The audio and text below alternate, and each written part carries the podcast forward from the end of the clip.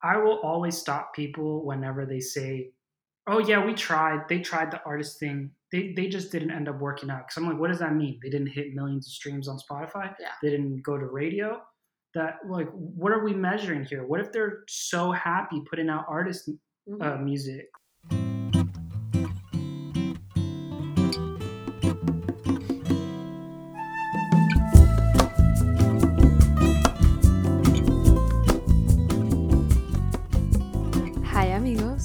Welcome back to another episode of the Journey of Pursuit podcast.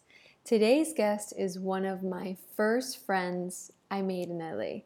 We met through a mutual friend and we just kind of always stayed in touch. Um, something really special about our friendship is that we've been able to be friends in and out of the studio. And I think that's really hard to come by these days. And so, yeah, I'm super happy that he was able to come onto the podcast. Isaac Valenzuela is a producer slash songwriter who has worked with Lil Yachty, Alessia De Gasperis, which was formerly known as Kai, Audrey Nuna, Louis the Child, Julia Michaels, Nikki, August oh eight, Uffie, plus many more. I mean, what a roster. He's really freaking cool. You'll see. One of the reoccurring themes in this episode was self-acceptance. Coming to terms with who you are and what you would like to create. And I think that that was something really important to talk about during an episode like this, where all we're kind of touching upon is the music industry and, you know, Spotify and numbers and all these different things. And I think he really touched upon something important, self-acceptance, doing things from the heart. And I just can't wait for you guys to hear this. Isaac is a force to be reckoned with. If you're an artist, a songwriter, a producer, that is wanting to know more about the music industry. If you want to learn about publishing, royalties, more about the inside world of music, you really need to listen to this episode. We dive into some of the nitty-gritty details about the music industry, the ins and outs of what it's like to be an artist in today's day and age, if you will.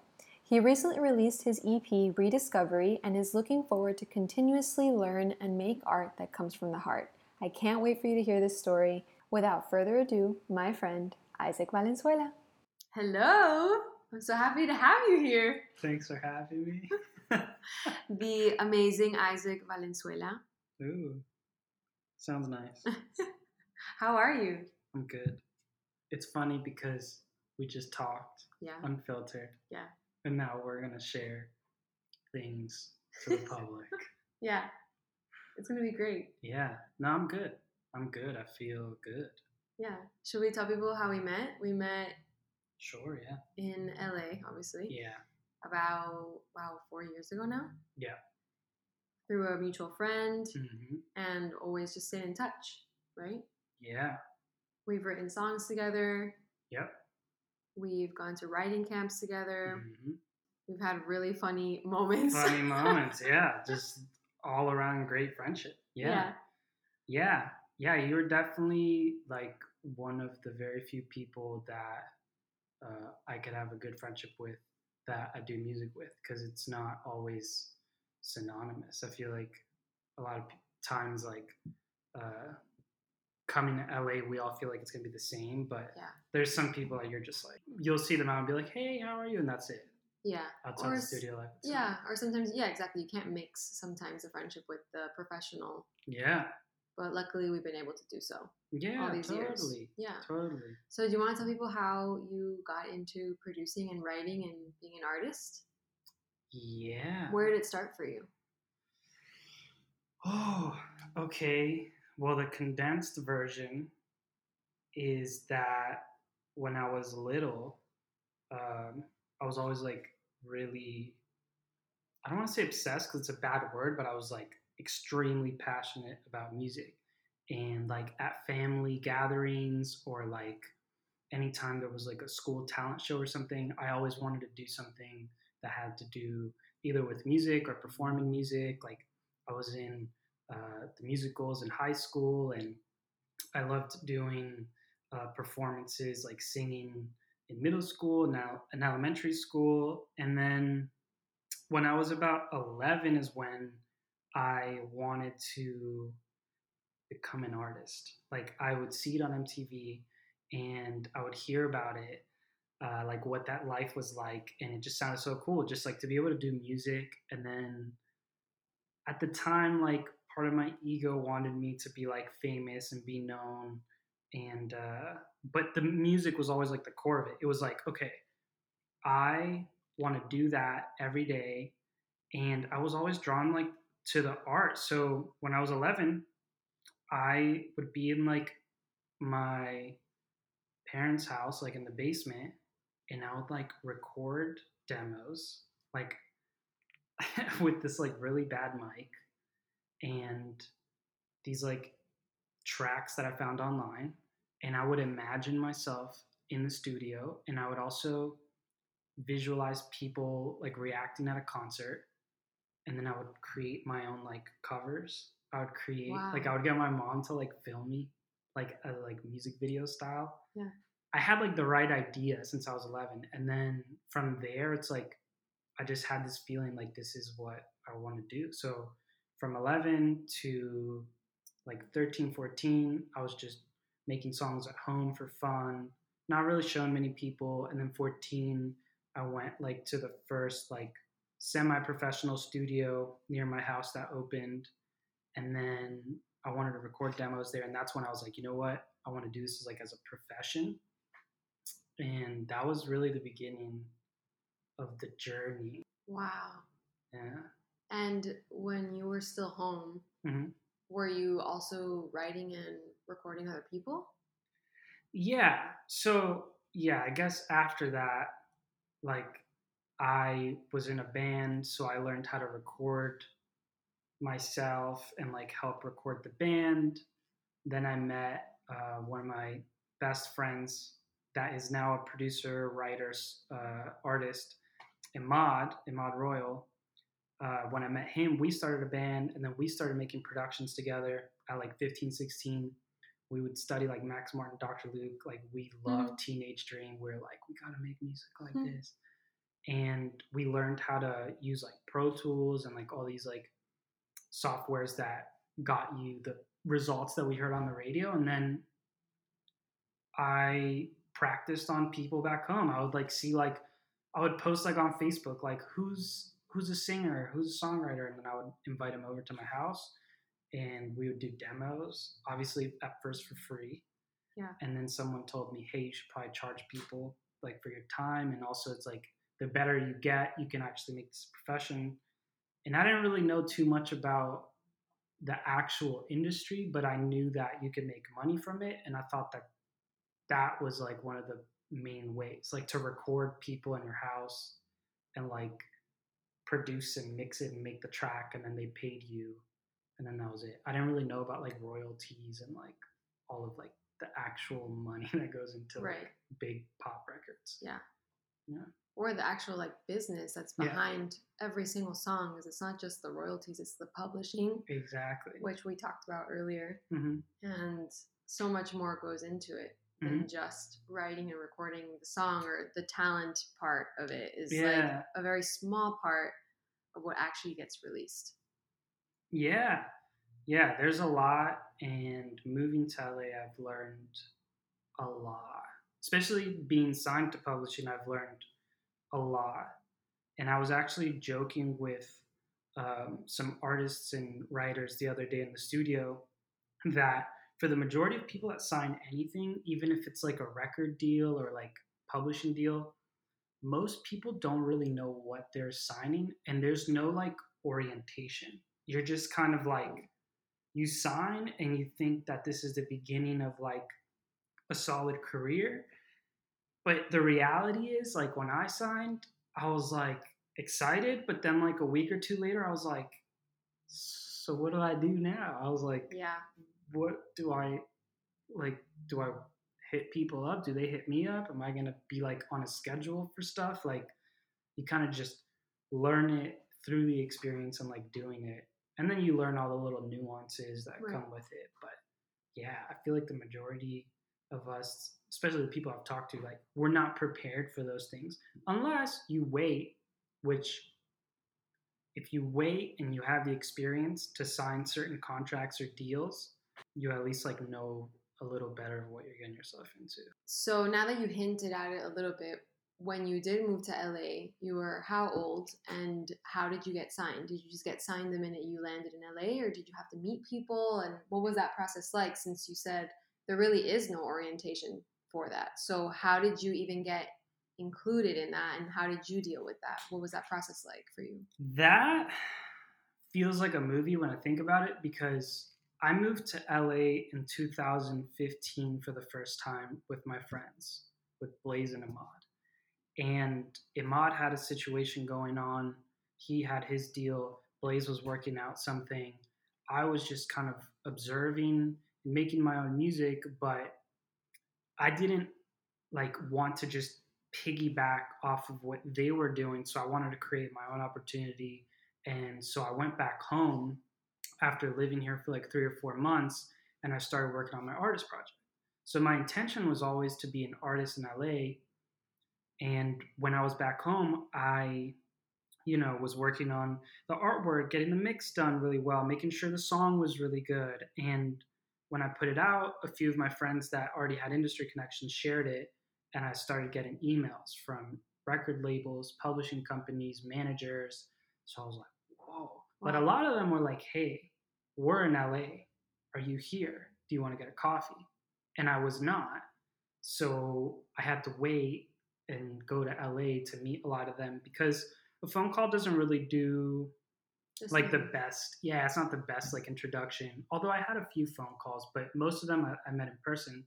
And the way that I signed my publishing deal was was really weird. Like a lot of like labels and publishers that emailed me had their tags on the bottom. Like you would see who it is. So-and-so records or A and R, da-da-da-da, managers yeah. worked with. Like, this one guy emailed me, and I think he was just interning for this publishing company.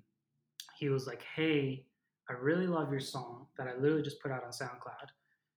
Um, do you have any more music? And so I sent him another song. He was like, wow, this is really good. He's like, I'd love to meet you. I work at this publishing company. Um, are you published? Do you want to talk? And I was like, I don't know who this guy is. So random. It was at a Gmail. It didn't feel like real or anything. And so I didn't respond. And like ten days later, Imad was like, yo, you should probably reply to that. And I was like, but it looks so fake. Whatever. I ended up replying. I was like, what can I lose from this? I replied and I'm like, hey, I'm not published. I'd love to meet. I'll be in L A. At that time, I had finally planned to move. I was like, I'll be there in like a month. I literally land. And I think the day after, he comes over to Imad and Blaze's house that I was staying at. And I play him records. He's like, these are great. Is it okay if I show them to my uh boss at the time? I was like, sure. And then I get a call like a week or two later that his boss, which is uh publisher's name is Ben Maddahi, wanted to meet me. Like people were wow. saying, yo, he wants to meet you. And Ben Maddahi, for those that don't know, was the president of A P G, which is one of the top publishing mm-hmm. companies, for ten years.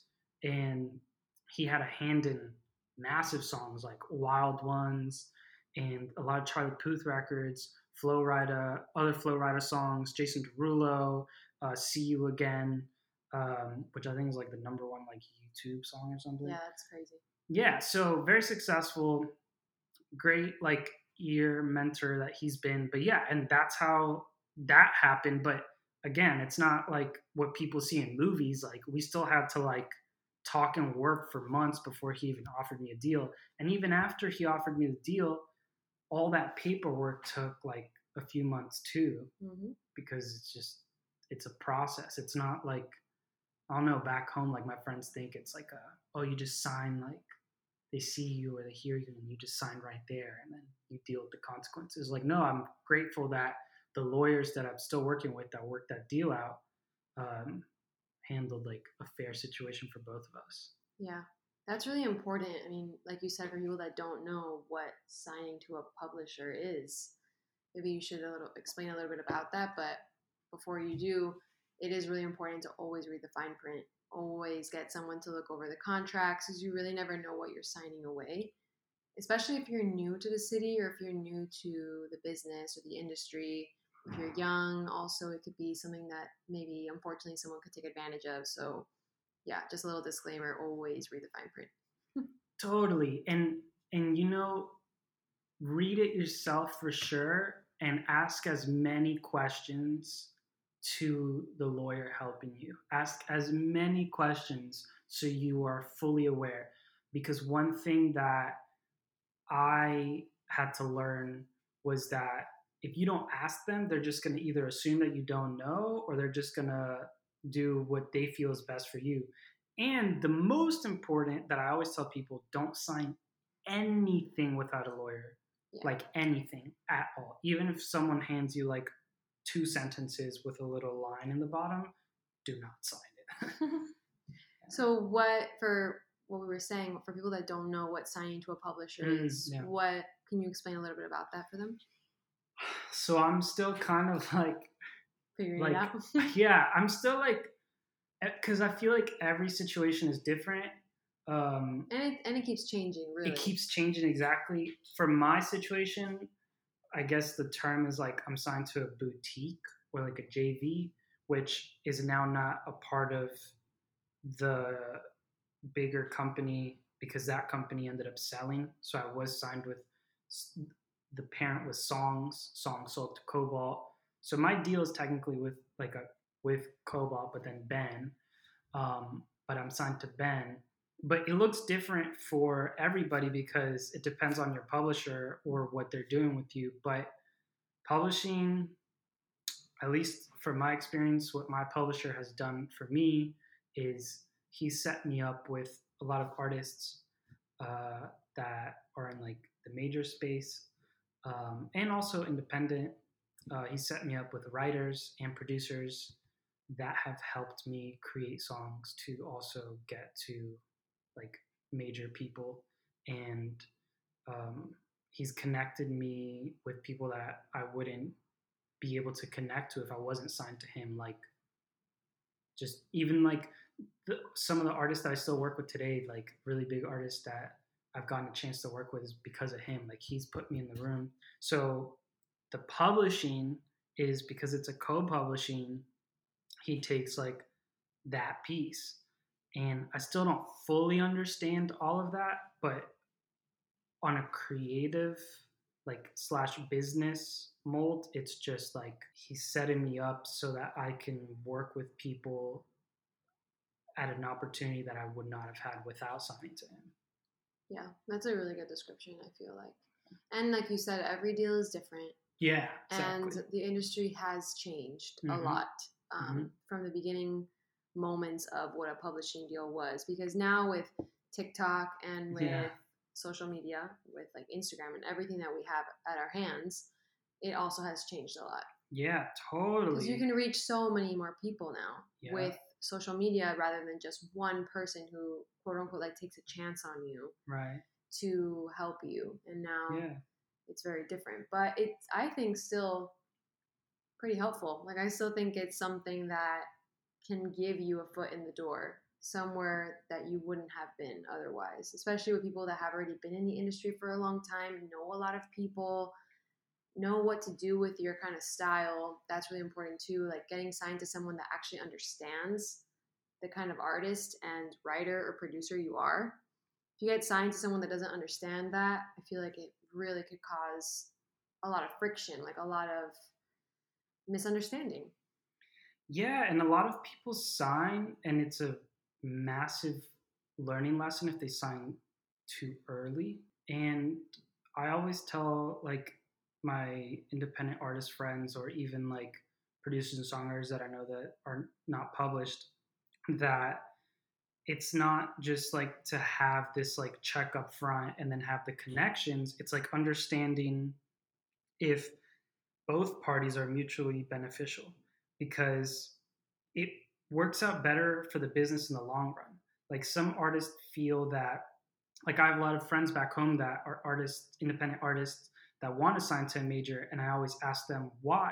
Yeah. Because if they feel like it's just like the ticket to stardom, it can be, but most time it's not what they think. It's not like you sign and then you're automatically on the radio. There's so many other steps that you learn along the way. But that's why I always say, like, if you build your brand or build up the experience to understand what you're fully signing, it's better for both parties, because then labels can do more with you, or publishers can do, do more with you. And then you feel more confident about what you're doing business-wise too with them. Yeah. And also it is like, we eliminated this part of what the publishing deal is, but it really is an advance. Like, someone's giving you a certain amount of money mm-hmm. in your pocket as an advance. And yeah. then you, as the artist, as the talent that is signed, needs to recoup that advance that you were given. So it's not yeah. like you just get this money and it's all yours forever and you're good. It's like the money is yours and then you need to pay it back yeah. once you start making records that can pay that. Yeah, so yeah. it is... It is like, it's a business deal. That's why it's really important, like Isaac is saying, um, which you and I have spoken about this for so many years, about how it's changed and how we can keep learning from each other. But it is very true. It's very important to read the fine print and know the deal that you're making, because you have to be responsible for that deal. Totally. My parents, it's so funny because, you know, society's very used to like salary-based situations, or um, if you have uh, like, okay, a job here, you're going to get paid X amount because you're working this. So when I told them about this, they thought, oh, this is what you get a year, or this is the money you get. And it's still like a little tough to explain, like, the advance I get gets recouped, like meaning like paid back, because of the records I do through the publishing side. Yeah. And that's a whole system of its own, aside from, because I'm a producer on the master's side, because yeah. those royalties are different. And it's like, it's it's very hard to explain, which again is why I say, like, getting as much experience however people can before inking anything, I feel like is very, very crucial. Once you signed, mm-hmm. once you had this publishing deal and you were, I'm sure, super happy and mm-hmm. ecstatic to be in L A, newly in L A, and having this amazing opportunity, what was the first, I guess, gig or session you had that you were like, wow, this is incredible? Because I know you have, you've shared with me, you've worked with incredible people, like yeah. your roster is insane. So what was that like, that moment where you realized you were in a room with someone that you were really grateful to be in a room with? Man, that, to be very honest, I feel like I'd never really slowed down to be grateful for that. Like, I didn't have that pinch me moment, because I kind of felt like that's what was supposed to happen. Mm. Since signing, like, someone that I did, I that I was like, whoa, this is crazy that I'm here, was definitely Dark Child. Like, when I worked with uh, Dark Child and seeing the, first of all, his house is stunning, but when I saw the Michael Jackson plaque, I was like, wow, like, you've been here through like literally all these years of music and you're still cranking out really big songs. Like, he did um her I forget what the record's called, um something place, it's a big song, but yeah, he did he produced that. So it's like, if going from Michael Jackson to her, like, that's a, what a career. But yeah, being there, I was like, oh my God. And that was also Ben, he set that up and he also took me there. Yeah. Oh, and then also, I will say, this was a, oh my God moment, which I don't know if I've told you, but basically Ben Maddahi saw Kanye West at the airport and he sent, uh, Ben sent Kanye a few of my beats and supposedly Kanye liked them.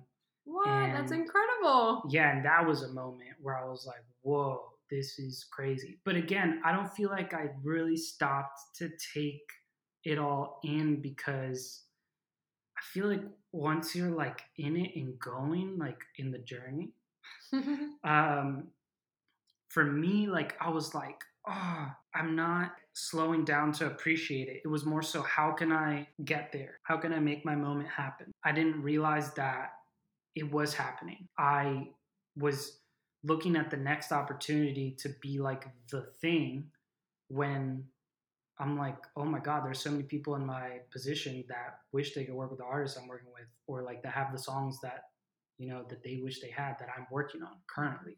Yeah. That's incredible. I also remember, I mean, this is like my personal favorite because, you know, I have like an amazing like yeah. career crush on Julia yeah, Michaels. Yeah. I think she's incredible. But when you worked with Julia Michaels, I yeah. think that was I remember insane because we had talked about before you went into the session with her, which we didn't even know you had a session yeah. with her. Isaac and I were hanging out at my house, and I remember being like, the ultimate uh, session would be Julia Michaels. Yeah. And then a week later, you call me and you're like, Drea. yeah. You're going to kill me because you yeah. weren't there, but I worked with Julia Michaels. So yeah. that also, I'm sure, was incredible being able to be in a room with her and seeing how she writes a song. Yeah. She's so fast and she has so much fun doing it, even though a lot of the content of the song that she wrote uh, in the room with me and uh, Roger and Justin Tranter was very um, therapeutic for her. I, she still had fun, which I was like, whoa, it's not like so serious. Like mm. there was still like some fun to it, um, which I really appreciated experiencing that with uh, someone as successful as her. Um, yeah, I remember I was like so stoked to play the demo. I was like, I'm going to play it for you. uh, but yeah, no, like with her, that was, that was a big lesson for me in asking for what I wanted because, because my, my, my publisher was like, you got to tell me like what you want. I'm here for you. So if you don't tell me, I'm not going to know. And my manager at the time said the same thing. And so I literally, I, I could show you the email. I literally was like, it was just one sentence. I was like, I want to work with Julia Michaels. I knew he had relationships with her manager, and it happened like two weeks later. Um, Incredible. Yeah. So I'm very grateful for that. And when, I mean, when you moved to L A, you said that you had in your mind to be an artist, but then you started getting into producing more yeah. and writing, being in the in the rooms with writers, and me being one of them. And I remember going to the writing camp with you, which yeah. we went to Big Bear with a bunch of really cool and talented other writers and producers. And basically for writing camps, for people that don't know, you go to a place for a designated time, like a few days, and you kind of just write the entire time, and you come out with, I don't know, like twenty songs, and it's amazing because you get to write with incredible people, and you're all there dedicated to do one thing, which is produce, write, create. Um, but I remember there was that moment in the writing camp where we talked about you possibly becoming an artist, like like doing your artist stuff. Whoa, I'm getting chills. Do you not Did remember? I talk about that? Yeah. Whoa. Yeah, I remember that. That was probably in twenty eighteen. That was twenty eighteen, yeah. But you just released some new music yourself as Isaac Valenzuela. Yeah. yeah, yeah, yeah, yeah, yeah. That's been like the best slash scariest thing ever. But when I moved to L A, I moved to be an artist, and I thought about it very logically in terms of how I was gonna survive here. Um, and I wish that the audio had air quotes, but I'm putting in air quotes survive, because that's really how I felt it. Like I felt like, okay, I'm going to go to L A. I'm going to do whatever I can to survive until I reach a certain amount of money or a certain amount of notoriety or connections. And then I'm going to be an artist. Um, but then I met incredible artists that I was like, you sing way better than me. You write way better than me. You look way better than me. You have a better like personality, all air quotes. And so I was really like self-conscious of my stuff. So eventually I stopped playing my own artist music for people in rooms. And I said, hey, I'm Isaac Valenzuela. I'm a producer. When I signed to publishing, I still had the idea in my mind of, okay, this is going to help me build my artistry, but I'm really good at producing for people. So I'm going to do that for money. And then when I have enough, I'm going to then go with artistry. It did not happen like that. It was like I got sucked into learning how to really produce really, really well, um, because I was humbled by incredible producers uh, my first like few months being signed to publishing. And then the things that discouraged me was like I was showing people that I was working with on the executive side my artist stuff, and they kind of like didn't really react, and I was self-conscious. Mm. So I was like, I'm not good. So I was like, I think I'm just going to be a producer. And then four years passed, five years passed. This is a very like big part of my uh, journey was that my publisher put me and Kai, now known as Alessia, in an email saying, hey, you guys should meet. I feel like you guys can make great music together. And at the time, you know, I knew of Kai because I'd Never Be Like You, one of my favorite songs of all time. One of the best songs, yeah. Right? And then all the uh, music she did with like Skrillex and Diplo, and I was like, wow, this is like insane. Like, but then I was thinking very logically, I was like, I don't have any electronic tracks. I'm not like an electronic producer. And by that time, I had completely forgot about artistry. I was just fully producer. We kept doing this song and dance, trying to meet up. But in my head, I was like, why would she want to meet me other than the fact that Ben is co-signing for me? Because who am I compared to the people she's worked with? Again, very logical. Don't we all do this to ourselves? Why right. do we do this to ourselves? Right? Because you're uh, so qualified, but okay. And so I'm like, okay, we're emailing. Then she goes, can we just text? It's easier. I was like, okay. Hey, what are you doing next week? I'm not in town. Then she texts me two weeks later. She goes, hey, what are you doing this week? I'm like, I'm not in town. We keep missing each other, playing phone tag. And then one day we finally meet. And I remember she played me music. And at first I was very confused because it was not electronic at all. And I was like, whoa. But I really liked it. I was like, whoa, this is really dope. And if anything, it really fits with the music I was doing. Mm-hmm. We talked, we connected on a human level. Then we started to become like really, really close friends. And then we started working on music. And actually the, the first tracks we started working on were fully through iMessage. Wow. I sent her music parts. She would send me back the like laptop recordings she does through iMessage. And then she would send me lyrics, and then we'd go back and forth through iMessage. It wasn't like two months or three months uh, till we like got in the studio properly and then worked together.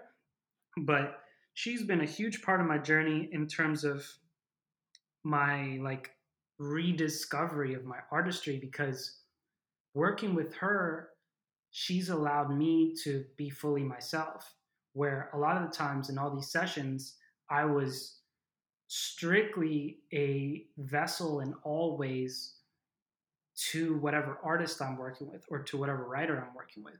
And to me, I didn't re- realize that those four years that I kind of pretty much gave up on being an artist, that I need that component of, I need my sound. I need my voice. Like, and not just like literally like me singing, but like my voice in terms of like my palette, my tones, like my decisions musically. And so working with her opened up that door. We both, the way we create, our synergy is very free flowing. We started to realize, wow, we are so ourselves, but we make great music that does resonate. It goes against a lot of what we have experienced within the industry, which is what's hot on the radio right now. Let's do that. Yeah. Or what is everybody else doing? What is, what sounds are everybody using? What is, what are people talking about? So then I co-executive produced her first solo E P as Kai. Then through quarantine, she had her rediscovery, self-discovery, which is now she goes by Alessia De Gasperis. We had a bachelor bet where, or a bachelorette bet, hmm. where if her person won that she thought would win, I had to put something out as an artist, and if mine won, that I wouldn't. And, wow, that's cool. And her person won, yeah.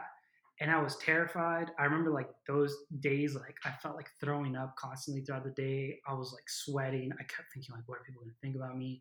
Am I gonna be one of those like producer songwriters that has an artist thing? Like, and then I remembered like that's what I moved to L A for. And in my head, ironically, I was like, who cares? Like if it, like if it's not um, like the most successful, because there's always like this pressure that like if you're something, especially in a creative field, if you're not like the most successful, then you failed. So I was didn't want to be embarrassed. I was scared to look like a failure, especially to people back home. So I said, you know what? I'm just gonna do this for fun. Like I am going to channel my artist energy, make songs, do it for fun. And Alessia was a really big support. She helped me on two of the songs. I released an E P, and really wild enough, after I put it out, I remember like two nights before, I kept waking up like in like sweating. I was having panic attacks. I was like, this is so vulnerable. Like, I can't believe this. I'm a producer. Like, I feel like a fraud. I ended up having like the wildest opportunity. Certain people were contacting me to work with like certain artists, or certain artists were like, hey, I want to work with you. And I was like, really? Even after all these other people that I feel like logically make more sense, I'm not even like a big artist. I have like eighty followers on Spotify, but you want to work with me because of my music and not because of the bigger stuff I've worked on? Incredible. And I know it doesn't make sense, but that's no, been... it makes sense. He's being he's being modest, but Isaac is one of the best producers I've ever oh worked God. with. So I definitely see where this is coming from. Thank you. I I it, it's it's you know the the the weird thing is, the industry makes you feel like you have to do things a certain way, and then if you don't do them that way, then they're going to shelve you, or it's yeah. not going to work, or too bad, so sad, good luck. And I feel like it's a balance. I had this conversation with another producer friend earlier today. It's a balance of being yourself, but also knowing like certain dues you have to pay and certain things you have to like suck up and mm-hmm. like have to like go through, right? But it's been incredible. Like, releasing my own music and just channeling my artist energy has brought incredible opportunities, which I'll tell you after this. But yeah, uh, yeah, I think my biggest opportunity to date happened because of my artist project. I I feel better producing for other artists too, ironically, because that was another fear. I didn't want artists to look at me like, oh, is he going to think he's the artist in the room? Is he going to want to do a feature with me? I just thought all these thoughts, and I'm like, no, I just want to be the best so I can help you. Like, I want to be the best me so I can help you be the best you. And it's crazy that that really aligns with, like, how you should think about your life. You know, like, you can't be a good person to other people until you're good to yourself. And everyone says that, right? Self-love, especially mm-hmm. after a breakup. Everyone's like, you got to love yourself first before you find someone, you know? And it's the same thing. It's like, you got to love your art before you can make art for someone else. And I think... you also, of all people, are like, you know, you've always wanted to do this, and like putting that fear aside also helps you grow so much, so that you know what works, what doesn't work, what makes you feel good, what doesn't make you feel good. And it can only go up from there, you know? Like, if anything, if it goes badly, then you know that that's not what people want to hear. It's not maybe what you want to put out. It just is like, it, it can't go wrong, you know? You really just learn from whatever happens with your releases. Exactly. I think that was one of the biggest things that I had to tell myself. It's like the failures, it's kind of like loving the failures yeah. and like being more than okay, because I've seen this pattern in the industry. It's so sad because creativity is endless, and creativity, and especially music, is an outlet for a lot of artists and writers. And it's so sad whenever you hear someone say, oh, we tried that with this artist and they just didn't work. For me, I'm like, you're treating them like they're like an item or like some object that, oh, it didn't work. I'm like, that's a human. Like, they have their own stories and they have their own life journey. Maybe it didn't work for you. Maybe that didn't, that partnership didn't line up. But I will always stop people whenever they say, oh yeah, we tried. They tried the artist thing. They they just didn't end up working out. Because I'm like, what does that mean? They didn't hit millions of streams on Spotify? Yeah. They didn't go to radio? That, like, what are we measuring here? What if they're so happy putting out artist mm-hmm. uh, music? Like, yeah. And also, there's a place for everyone. Yes. With everything. And not even just music. Like, there's a place for everyone. The amount of people I've interviewed for this podcast that they do the most amazing, incredible things, things I never would have thought of. With their art, it's like there is a space for every single person. I agree. I think we've also talked about this a lot, where as an artist, you almost sometimes get discouraged because you're like, you know that the people in the room are looking for the numbers. People in the mm. room are looking for, like you said, what's hot, what's not, mm-hmm. what's on the list, what's not on the list. And like, sometimes you just want to write about something that makes you really happy or makes you really sad, and you really want to say something about it. And so you just write that song. And I actually realized this with my recent release with What's the Point? What's the Point is a song that's very different than anything I've really released in the past few years, but it's something that I really wanted to say at the time. And instead of people being like, mm, I don't get it, everyone was like, wow, how cool, you know? And I think those things, those little instances are the things that you realize, like, oh, wow, it's not like, maybe, you know, in my head I'm thinking something, but right. It's not really the reality. Right, exactly. Yeah, I feel with my music, it's interesting the reactions I've gotten. I've gotten a lot of support, which I'm grateful for. And I've gotten like the wildest messages, like people saying that even me just doing it has inspired them to pursue their artistry, or even to do something, like even people that don't do music, they're like, no, I'm going to chase my dream job. I'm like, yeah, go do it. And to me, that has felt so amazing. And it's a different feeling than when like a song that I made hit like twenty, thirty million streams or whatever, which is, again, is amazing because you're like, wow, yeah. It's validating. But but there's a difference. And I feel like, like you said, like there's a place for everyone and everything. And it might not look exactly like what we think it is. But I feel like if you're really tapped into your own self, like it could end up being what you feel it is. Because I feel like the feeling most of the time in my experience guide me to the things and the doors that feel better for me to open than the things I think about and try to force. Oh, yeah. What we were talking about before, you know, some people quit right before they make it.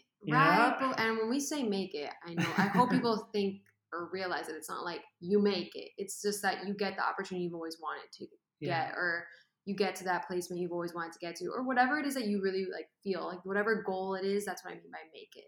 But people sometimes quit right before they get to that thing that they've always yeah. wanted because it doesn't look right, or it didn't yeah. get the most plays that you wanted. And speaking strictly about music right now, like it didn't get the plays, it didn't get the views, it didn't get the likes, whatever it was. Mm-hmm. Imagine if like the person who is trying to cure cancer after one try is like, eh, it didn't work. Right. Like, are you serious? Right. You know, we have, you have to keep trying. Yeah, like, yeah. There has to be a way. There has to be a cure. Like, let's keep going. And it's yeah. kind of the same thing with like trial and error with everything you do. Like, yeah. With everything, if you have a song, if you're a podcaster, if you are a pottery maker, if you are a guitarist, whatever it is, like, yeah. a filmmaker, you just gotta keep trying because you really never know what can be the thing that changes your life. Totally. And this is one of the reasons why I love the name of the podcast, The Journey of Pursuit, because it really is a journey. And when I moved to L A, I thought about the concept of a journey really cerebral, but it's not until I did it and I took the actions and I experienced what I experienced, then now I feel it more in my body that it is a true journey.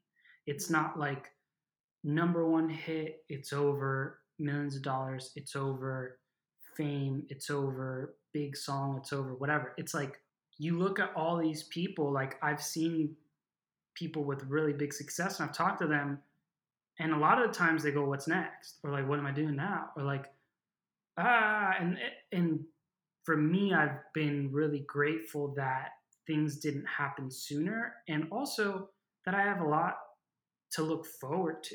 Yeah, at a good age, because I feel um, like, you know, there are people that we've seen in the industry that are very young and they already mm-hmm. have all the success, and mm-hmm. it's like, well, what are you doing when you're thirty? All right. You know, like, and maybe, I mean, their journey will be their own journey, yeah. their own growth, but thinking more so about people that we've talked about too, about people that have already won a Grammy, and the mm-hmm. day after the Grammys are like, well, what now? Yeah, it's like, well, you gotta keep, you gotta do what you love. That's yeah. what that's what it's worth, you know, doing if it, if it's something that you love. But you you know, we were saying before about looking at other people's journeys and looking at how their success kind of differs from like your success or mm-hmm. our success, whatever. Is I, someone said this the other day and it like stuck with me, where they gave an example of a candle. And it's like, how many candles do you have in your house? like you have probably like ten candles, right? Oh, or whatever, five candles. Yeah. I have a lot of candles. Yeah. And so when you light one candle and you light another candle, the flame of one candle doesn't take from the other. Whoa. And it's so true. It's like each candle has a different scent. Each candle has a different wick. Each candle mm-hmm. like lights differently or smells different, whatever it is, but they don't take away from the other candle. They both have their importance. Like they both yeah. have their value. Like ever since I heard that, I was just, I haven't stopped thinking about it. I have so many candles. I always light them. And I'm like, I like all of them. Yeah. And each one gives me something that the other one doesn't. And each one is as important as the other one. And they're both, they were both lit, you know, they're both bright and they're both doing yeah. what they what they have to do. And I think about that now with people and their careers. Wow. And it's so true. It's like everyone is like their own candle. Everyone has their value, their importance, their flavor, their smell, whatever it is. And they're meant on, they're meant to be here for that. They're, yeah. they're they have their purpose. Oh, I love they that. Don't take away from someone else. I love that. Wow. Yeah, that's so true. I definitely found myself comparing my journey to a lot of people. It's really important to remember is like, remember that you just, you have your own journey, your own person. Cause also like you'll, you'll just never have the same exact path as someone. Right. Like if you really take all of the artists that are on the Billboard charts right now, mm-hmm. if you all sat them down in a room mm-hmm. and you ask them about their journey, not one person had the same story as the other. Not at all. Not one. There's two hundred people on the Billboard charts, two hundred bands, one hundred songs, whatever. They all will tell you a different story. Yeah. So why is it that when we look at someone else, we're like, we need to do that. Right. We're like, you know what I mean? We we need to try to like get to that room yeah. or try to get to that person. It's like, just do what you love. Yeah. Things will fall into place. Take action. Mm-hmm. Be a good person. Mm-hmm. Like have that inspiration and that like that little thing that keeps you driven. Yeah. Don't give up, but also don't don't like you don't have to do anything that anyone else did. You just gotta you just gotta do your own thing. Yeah, totally. That took me some time to really embody like that yeah. energy of being myself. And there's still times where it's hard. Oh, you know? one hundred percent. Because there's so much chatter. And there's a lot of social media now. That's true. Like we said, yeah. Because at least with our generation, we, I mean, we had the start of social media, but I feel like lately, the generations yeah. after us are the ones that are like going through these changes of these new apps and have all this like comparison, all this constant creativity, this constant like, putting things out and being seen and having to create. And so I think it's a little harder now, but just keeping that in mind, I think is important. So now that you've been in L A, you mm-hmm. have the success that you've had and you're putting out your own music and you're working with people that you feel really aligned with. Mm-hmm. What do you feel is your next step? So... Okay, that's an interesting one because I have goals that I guess are music and business related, but what I really, really want to do now is just enjoy every moment and enjoy the journey. Whenever I have a song idea, I want to make it, if it's for myself, if it's for others. Whenever I'm inspired to work towards something, I want to take action there. I'm not the type of person that can plan too far ahead, so I like to be very like spontaneous in the moment about certain things, and I want to just keep doing that. I I've been working on a lot of Alessia's new music, and I'm really excited because this music that we've been creating is just, it's so us. So that's why we're really excited about it. But it still feels very, um, you know, like it's still, there's still familiarity that we don't feel like it's so bizarre, but we feel like it's so her and her sound and style and her voice yeah. that that feels important. I want to channel that energy every day. I've been less scared the last few months. This last year taught me that. I've been, because you never know what's going to happen tomorrow. Yeah. We, we we used to take going out to a restaurant for granted. We used to take going to movies for granted. We used to take going bowling for granted. Oh, yeah. And we learned last year, like, oh, I really want to do that. When it gets taken away from you, you realize how good you had that. And every day for me now, I'm not as scared. I'm not thinking like, if I buy a pair of shoes or if I buy some food I really enjoy, that that I'm not going to be able to do that again later. I'm just like, I'm grateful that I can do it now. Yeah, I love that. That's a really great way to live. Yeah, that's how, that's how, that's how I've been living. I want to keep doing that, so that's yeah. my goal. Yeah, I love that. What about, um, I usually ask two questions, mm-hmm. but I'm going to ask it to you in a little different way that I'm mm-hmm. going to I'm going to try to ask it differently now. What do you feel like is your biggest win so far? Oh, I love this part because I, I listen to this podcast, so I love the failure one because I've been trying to think about that one because there's so many. Preparing. Right. The biggest win? Oh, man. Like, do we want to say like on a very like tangible? Like whatever you feel is like your win.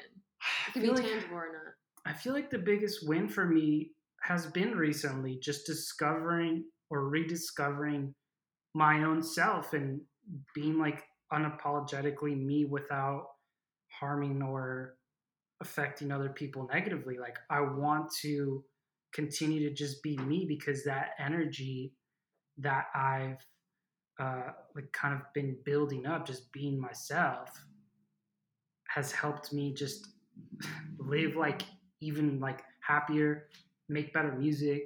And to me, I feel like it's the biggest win to like put the put out my E P, because even though it, it's like the least numbers out of everything on my discography, it has just created this new energy that's like inexplainable. I know it's probably not the answer that no, we all like I hearing. Lo- I love you want to hear the, the song that I like. No, I actually like millions and millions of streams. I actually think this answer was a thousand times better. Okay, thank you. What do you feel is your biggest failure? Now that you want to answer this question. Yeah, so I've thought about it a lot since I knew I was coming on here. So, okay, there are so many, and not to be like cynical, because apparently like Cancer sons are cynical in nature. There's so many failures that I think a lot about the failures, but in order for growth, like I see it like to learn and grow better. Yeah. But I think my biggest failure was the biggest failure slash lesson was letting go of me being an artist, because I really saw it one way. I saw it. You had to have press photos. You had to have music videos. They had to be a certain way. They had to sound a certain way. You had to have a certain voice. You had to write about certain things. And I let m- my, like, true who I am go. And I feel like that was my biggest failure, chasing the stability and money, thinking very logical. That I feel like that day or that week that I made that decision subconsciously, because I, didn't, I wasn't aware of it, it kind of just, I kept going. It's almost like I was on autopilot. I think that was my biggest failure, for sure. Wow. I'm so happy you were on this podcast. I'm happy to be on. Thank you for being here. Thank you. Tell people where they can find you, your music or oh, right.